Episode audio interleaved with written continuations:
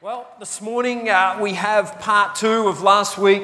Uh, if you weren't here last week, we've started talking about the Beatitudes. Uh, it's red letters, and it was my first week on red letters. I, I, I felt like I missed out uh, because it was like everyone else has been preaching in the mornings, and I just got the last tail end of it. Uh, but I was excited to realize that there's one more day in this month, and that's today. So I thought I would do part two of the Beatitudes. Uh, do you realize in the Beatitudes in Matthew that there are eight declarations? Has anyone read through that and actually counted? There are eight declarations in there.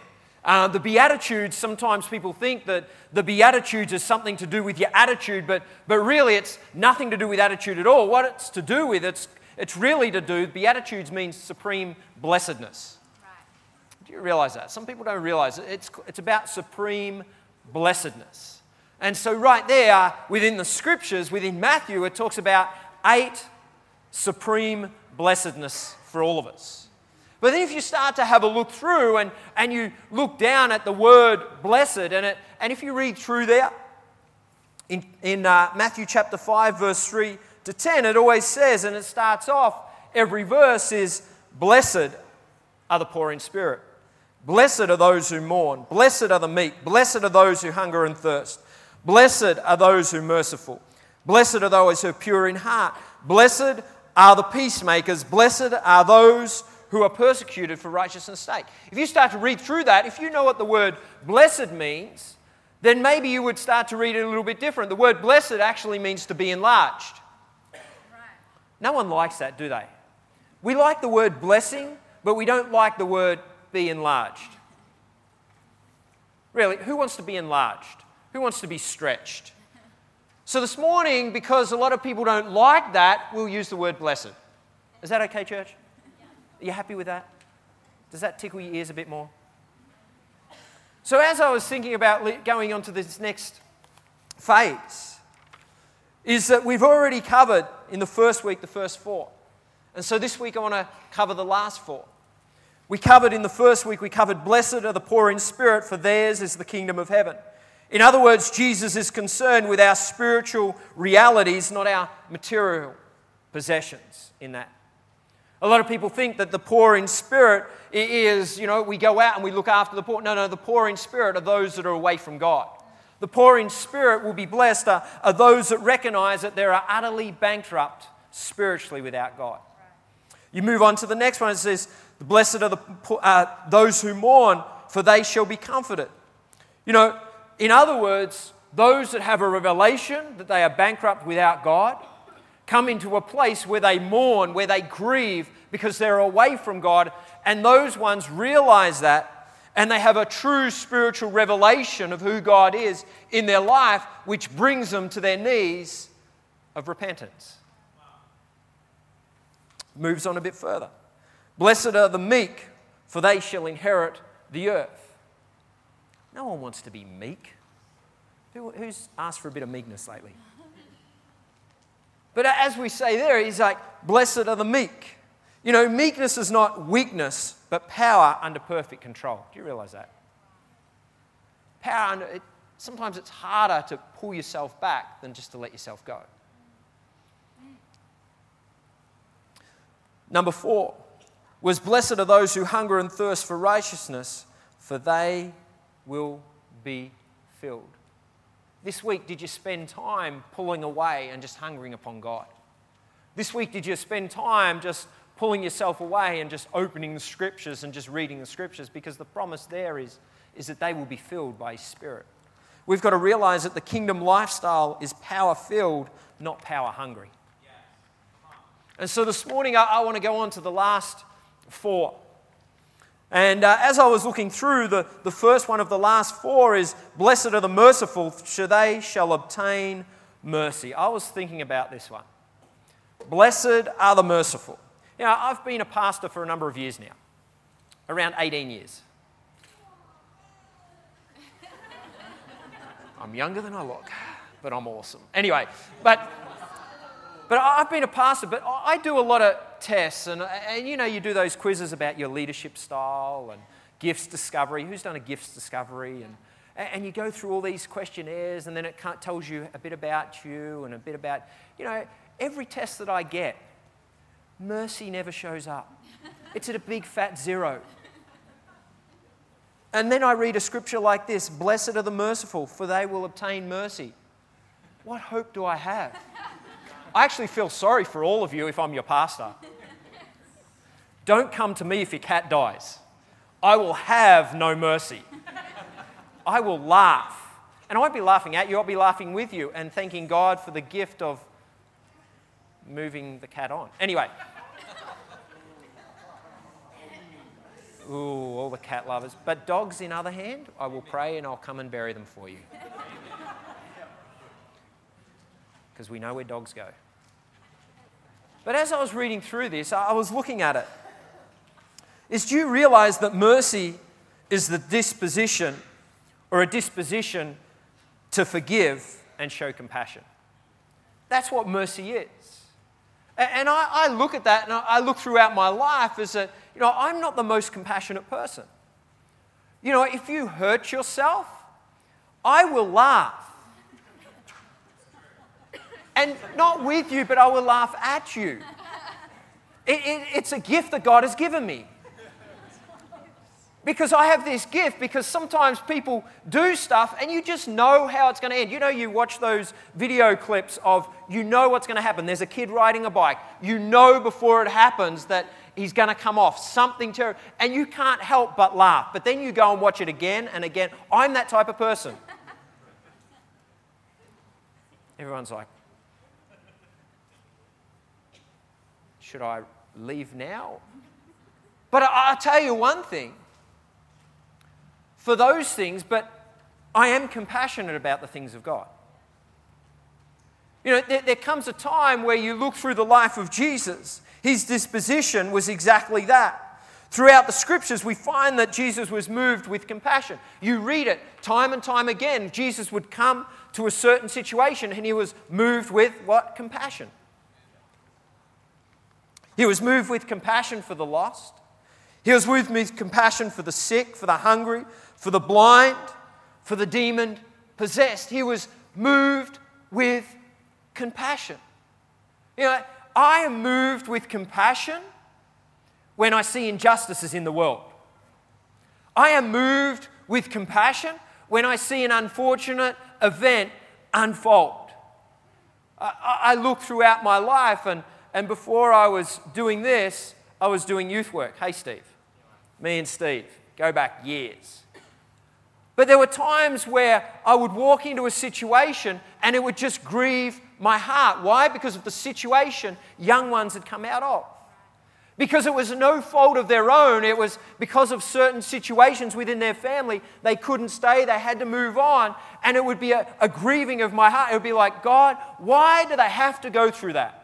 I look at society right now and it is broken, and it grieves my heart with compassion to say, God, why do families have to go through certain things? Why do young ones, vulnerable ones, have to go through those things? And it breaks my heart. It breaks my heart to walk into a room where someone has just cut themselves. And all of a sudden, I have to be there. And at that time, as I am praying, as I am working through this scenario, I, with compassion in my heart, I go, God, right now, will you bring healing to this young soul? I have compassion for the ones that lose loved ones, those that are hurting through the loss of loved ones. The first funeral I ever did was for a young girl that committed suicide. Now, I remember, you always remember your first one. But I, I remember sitting with the family. They're wanting answers. Uh, I've, ne- I've actually never done a funeral. I've actually, this is one of the things that grips my heart, that breaks me more, that a, that a young life would be robbed by the lies. And as I, I sat there with the mum on the porch, we were just talking about the life of this young one. We were just talking about, okay, how do we want to do this? Where do you want to do this? How do you want it to go? And she just turns to me, she goes, I've never done this before. That's what she says to me. I've never done, I don't know. How does this all work? And I just turned to her and I looked at her and I was like, I've never done this before either. I had to be honest. And she goes, Well, it's good. Let's do this together. And at that moment, it was like, God, right now, we need you to bring healing to this situation. My heart broke for the lost. I pray, church, that your heart breaks for the lost. Your heart breaks for those that are hurting, those that need healing, those that need a miracle in their life. You know what? This world is robbing us. The devil is robbing our generations that are coming. It's robbing our families, and we need to have a heart that yeah. will stand up and yeah. declare yeah. who God is. You know, he was moved with compassion. His disposition was always forgiveness.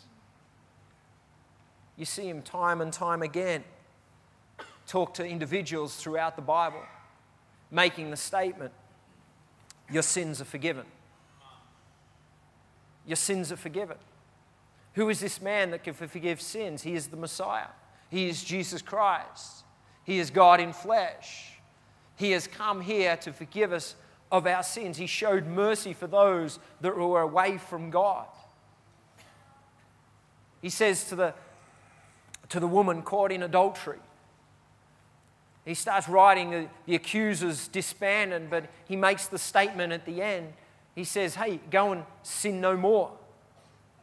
Go and sin no more. You, you've been forgiven. I don't accuse you. Go and sin no more.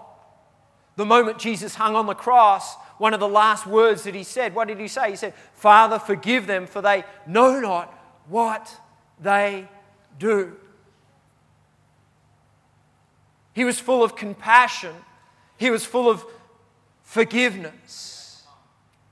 As a church, as Christians, we need to have a disposition. We need to have a default. This should be who we are. We should be merciful in every area of our life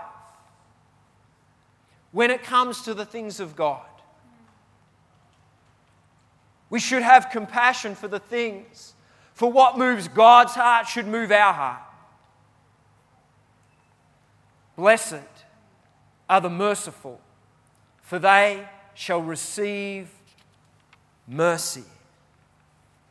As Christians, we reflect His mercy and therefore are merciful ourselves. The second is blessed are the pure of heart, for they shall see God. Blessed are the pure of heart, for they shall see God. Matthew 6 21, it says, For where your treasure is, there your heart will be also. Where your treasure is, your heart will be also. I look at this verse and I look at treasure. John Wimber said this He said, Show me where you spend your time, money, and energy, and I'll tell you what you worship. You know, when I read that scripture, it says, hey, where your treasure is, your heart is also. Your treasure is a part of our substance. But when I look at what is our true treasure in our day and age, I believe it's this it's not our money, but it's our time. The most valuable thing that you could ever have is your time. Do you realize that? Is because when you've spent your time, you can never get it back. You spend your money, you can earn more. You know, you, you, you sell something, you can always buy it back. But when you give your time, you can never get it back, can you? And so, my question here is if you were to look at it, is the pure of heart will spend their time with God. The pure of heart will pull away, and all they'll want is to spend the most valuable thing they have, and that's their time with God. The greatest treasure you have, or we have, is our time. If you lose your money, you can get it back. If you lose your time, it's gone forever. Do you realize? And I mentioned this a couple of Sunday nights ago. Do you realize that the average person checks their phone? The average person checks their phone 100 and 50 times a day.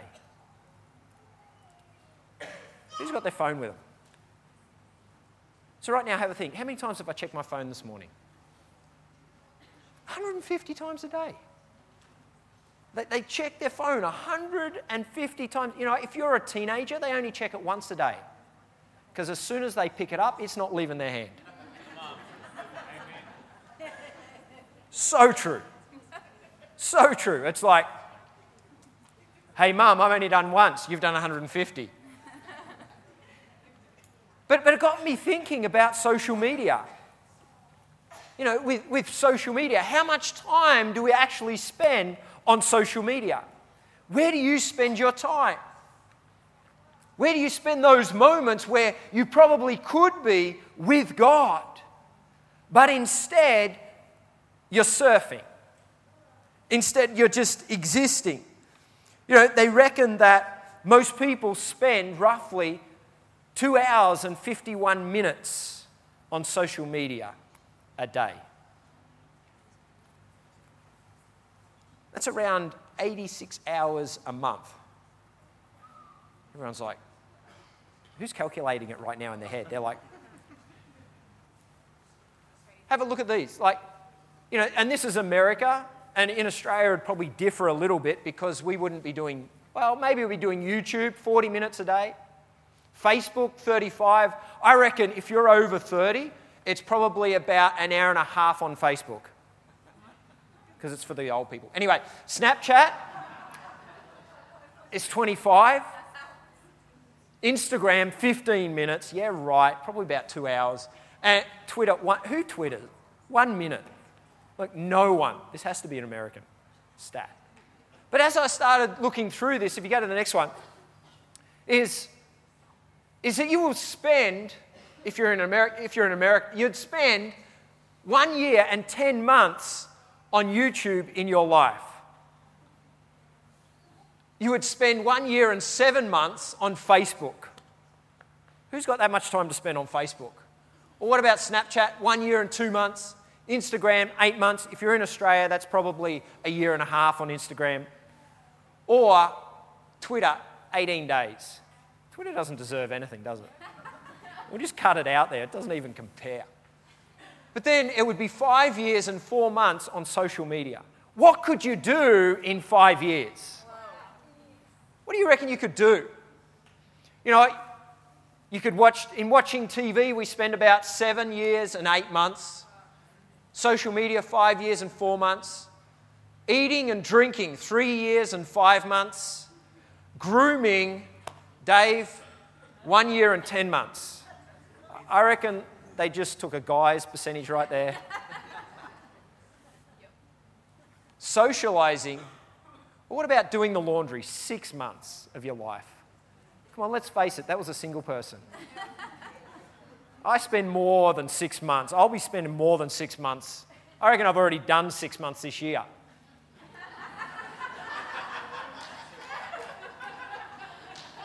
You could probably fly to the moon and back 32 times. What else? You could take your dog for a walk 93,000 times.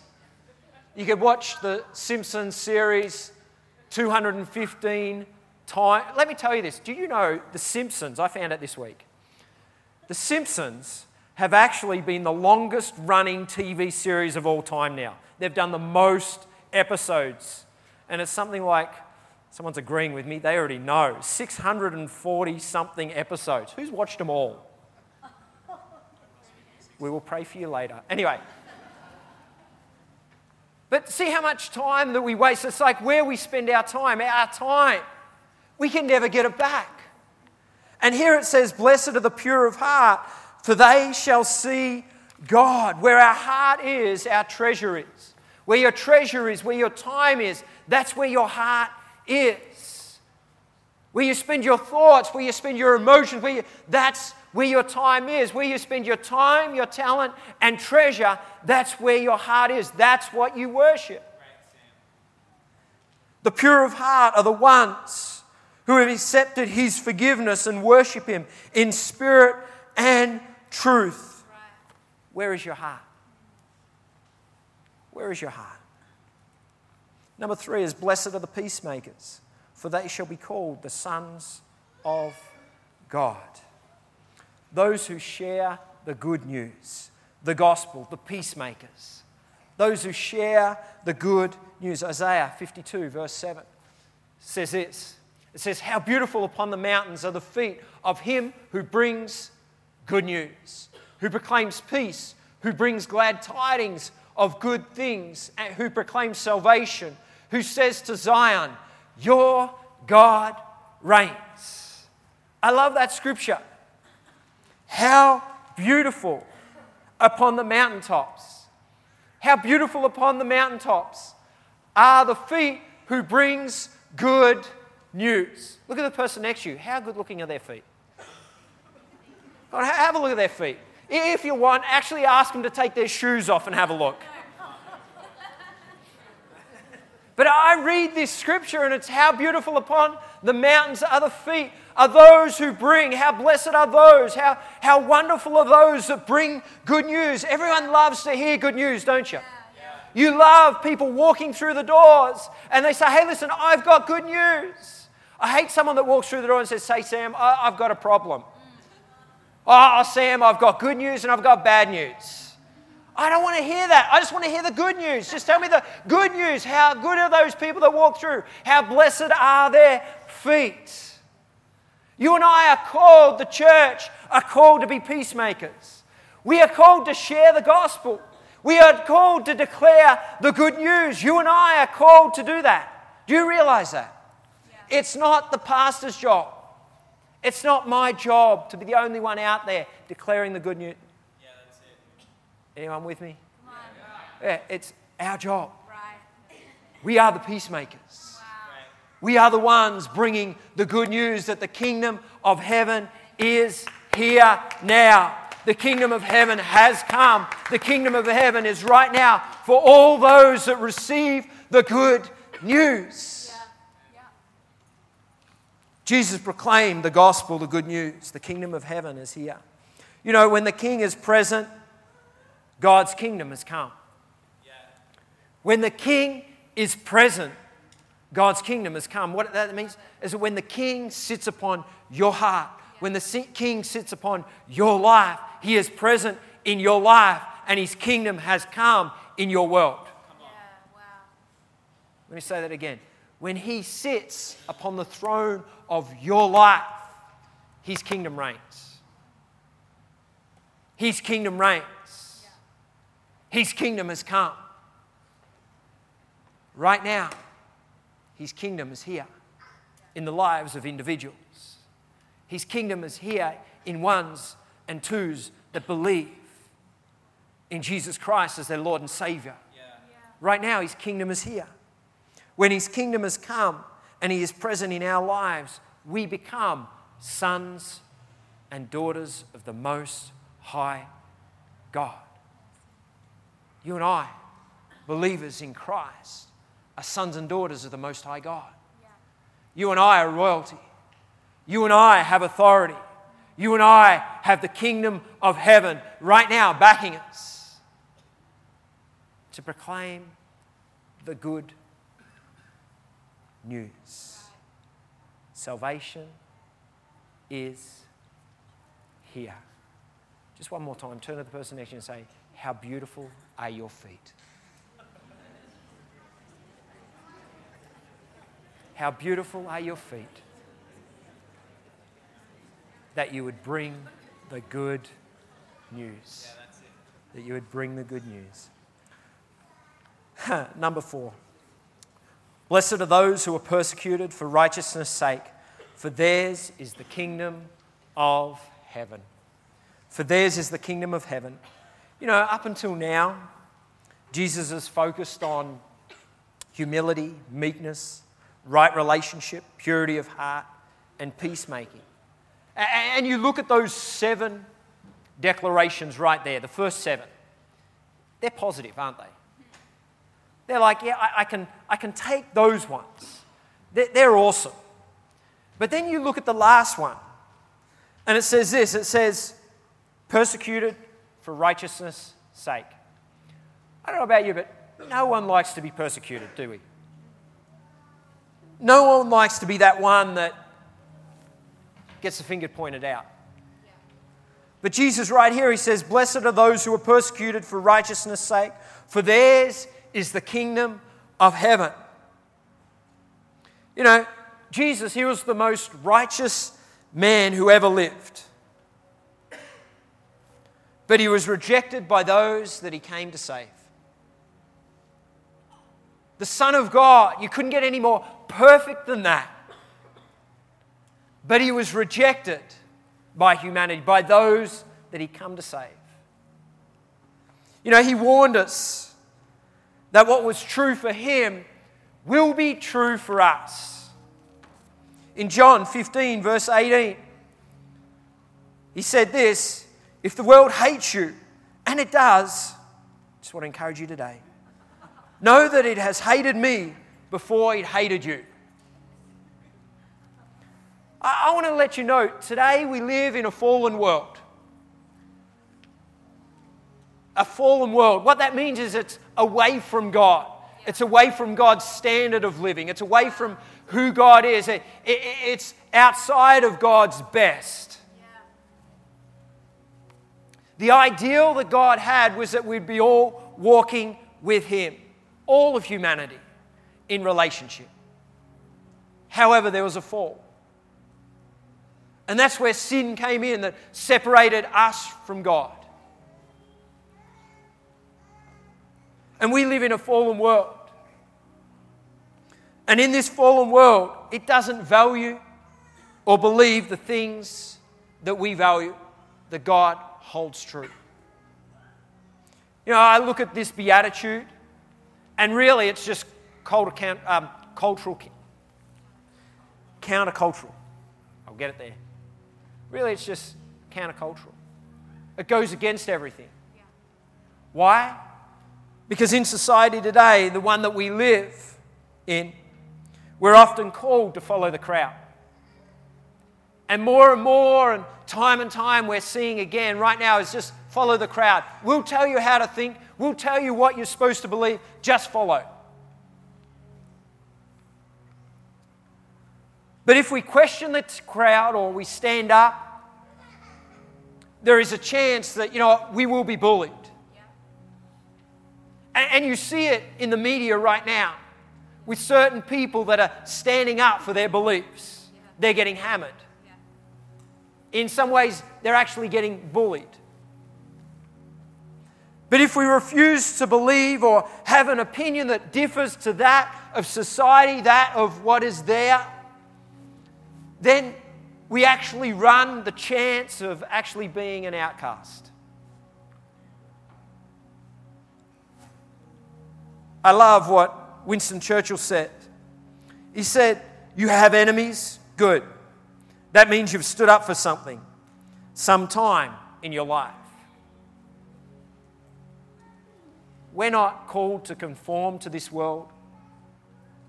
We're called to transform this world with the love of Christ, with the standard of Christ. Yeah. And so, what is this righteousness? Righteousness is when you find yourself in correct relationship with God. Righteousness is when you act in accordance to God's Spirit. And when you do that, some people are, are going to hate upon you. Some people are, they're not going to understand what you do. They're, they're going to look at you and wonder why you do what you do. Some of them may laugh at you. Some of them may ridicule some of the things that you stand for. But I, I tell you this time and time again what I've found is that when their world is in chaos, when their world isn't turning out the way that they thought it would turn out, you know where they come running to? To the one they laughed at. You know where they come to find the answers? To the one that is a pillar and that is immovable upon their belief. They come running to you. And all you can do is share the gospel. All you can do is just point to the one true God. To the one true God.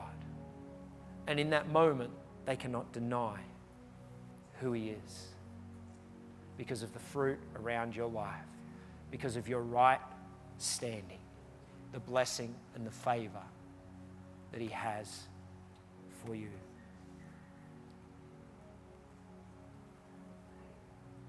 That He has for you. And also, if I was going to put it in the words of Taylor Swift, I'm not going to sing it. Haters going to hate, hate, hate. Just shake it off, shake it off, baby. That's how you do it.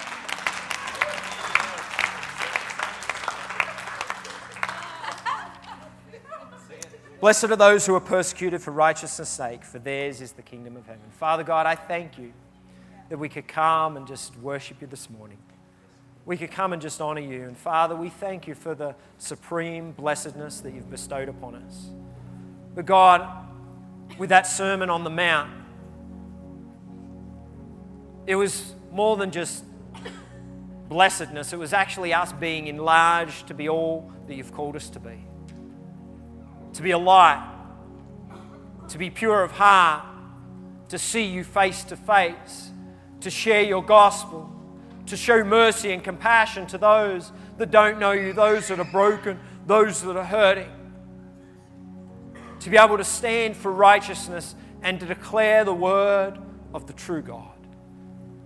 Today, Father, we thank you for the honor of being able to worship you, to have relationship with you.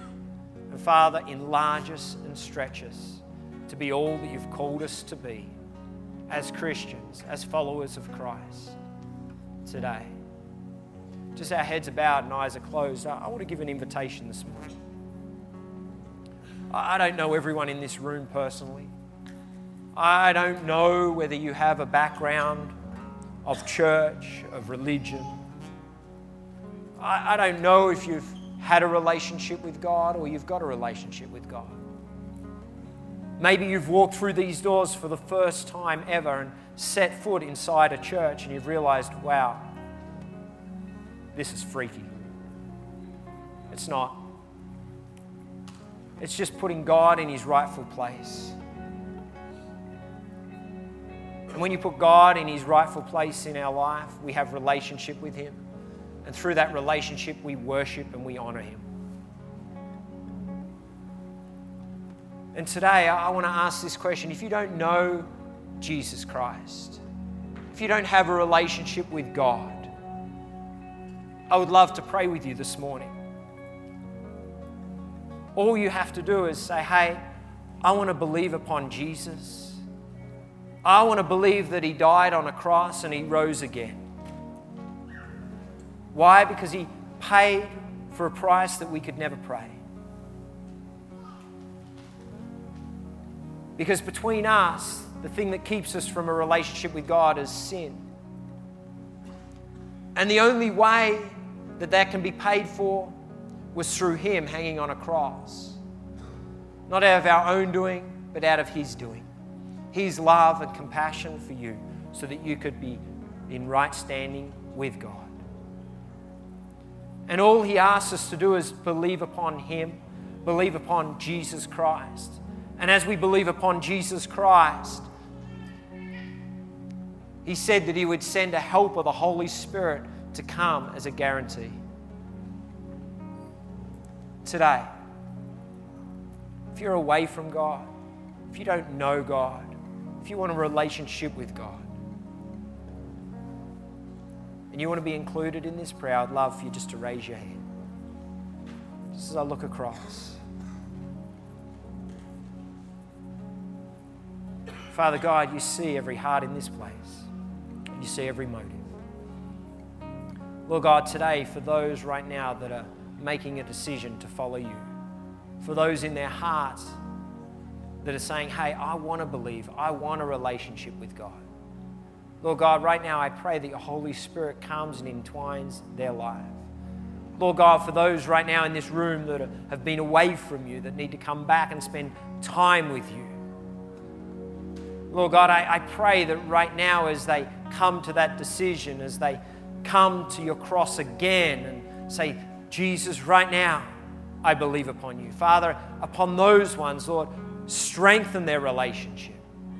Pour out your spirit over them as well. And Father, today, that right now that we would have an intimate relationship with you. In Jesus' mighty name. Amen. Amen. Come on, let's give God a hand.